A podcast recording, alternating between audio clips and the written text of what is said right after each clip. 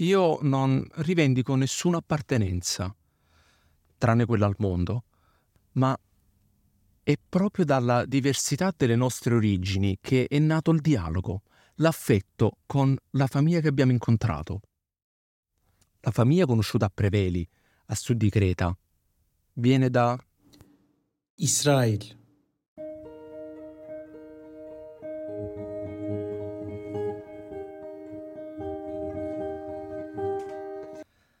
Preveli è una mezzaluna di sabbia nascosta tra le insenature della costa, accessibile solo via mare o attraverso un sentiero lungo il costone di roccia che parte dalla baia accanto. La spiaggia è divisa da un corso d'acqua limpida e fredda che scorre a valle tra due ripidi pareti di roccia e sfocia in mare. Lungo le sponde una foresta di palme. Un'oasi il breve sentiero che abbiamo percorso sembra averci portato ai tropici. Qui abbiamo conosciuto una giovane famiglia, con un figlio della stessa età di mia, che si era fermata come noi per una pausa a bagno, prima di proseguire l'escursione lungo il fiume. I nostri bambini iniziano a giocare assieme.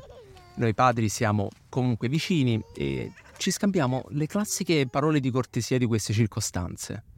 Che bel bimbo, come si chiama, di dove siete? Ma con quest'ultima lui tentenna, uh, ci mette quel momento in più a rispondere. Io in silenzio. E mo che dire? Ma è lui che, riprendendo a parlare, mi racconta che ha saputo delle stragi del 7 ottobre nel suo paese, dalle news, mentre era qui a Creta, in vacanza e che domani sarebbe dovuto rientrare per lavoro, senza moglie e figlio però. Il volo di ritorno che avevano prenotato era stato cancellato e solo lui era riuscito a trovare posto su un altro volo dell'unica compagnia, quella di bandiera, ancora operativa.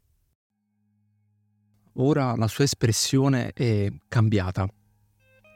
È tornato a pensare a ciò che stava cercando di scordarsi, almeno per oggi.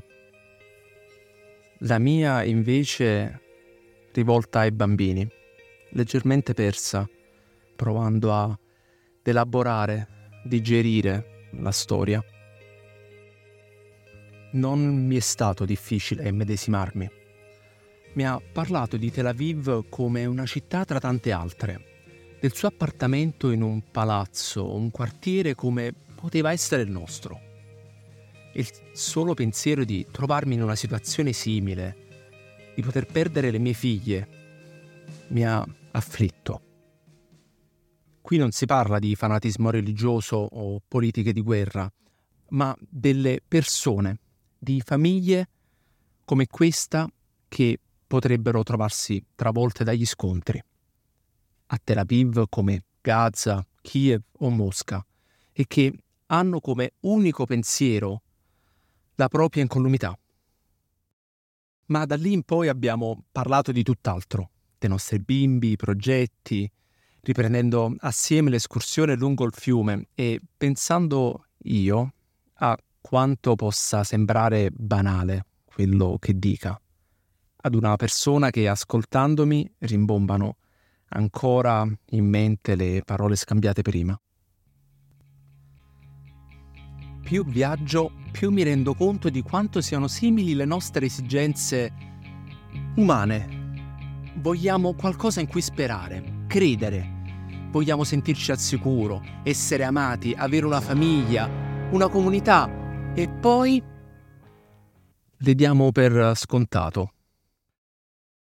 A volte mi capita di essere così immerso nel processo che mi dimentico il perché faccio quel che faccio. Quando per esempio mi lascio prendere troppo dai miei obiettivi futuri, trascurando il presente che mi sono concesso con la mia famiglia. O perlomeno dimenticandomi di trovare un equilibrio e di dare la giusta importanza. A venerdì prossimo.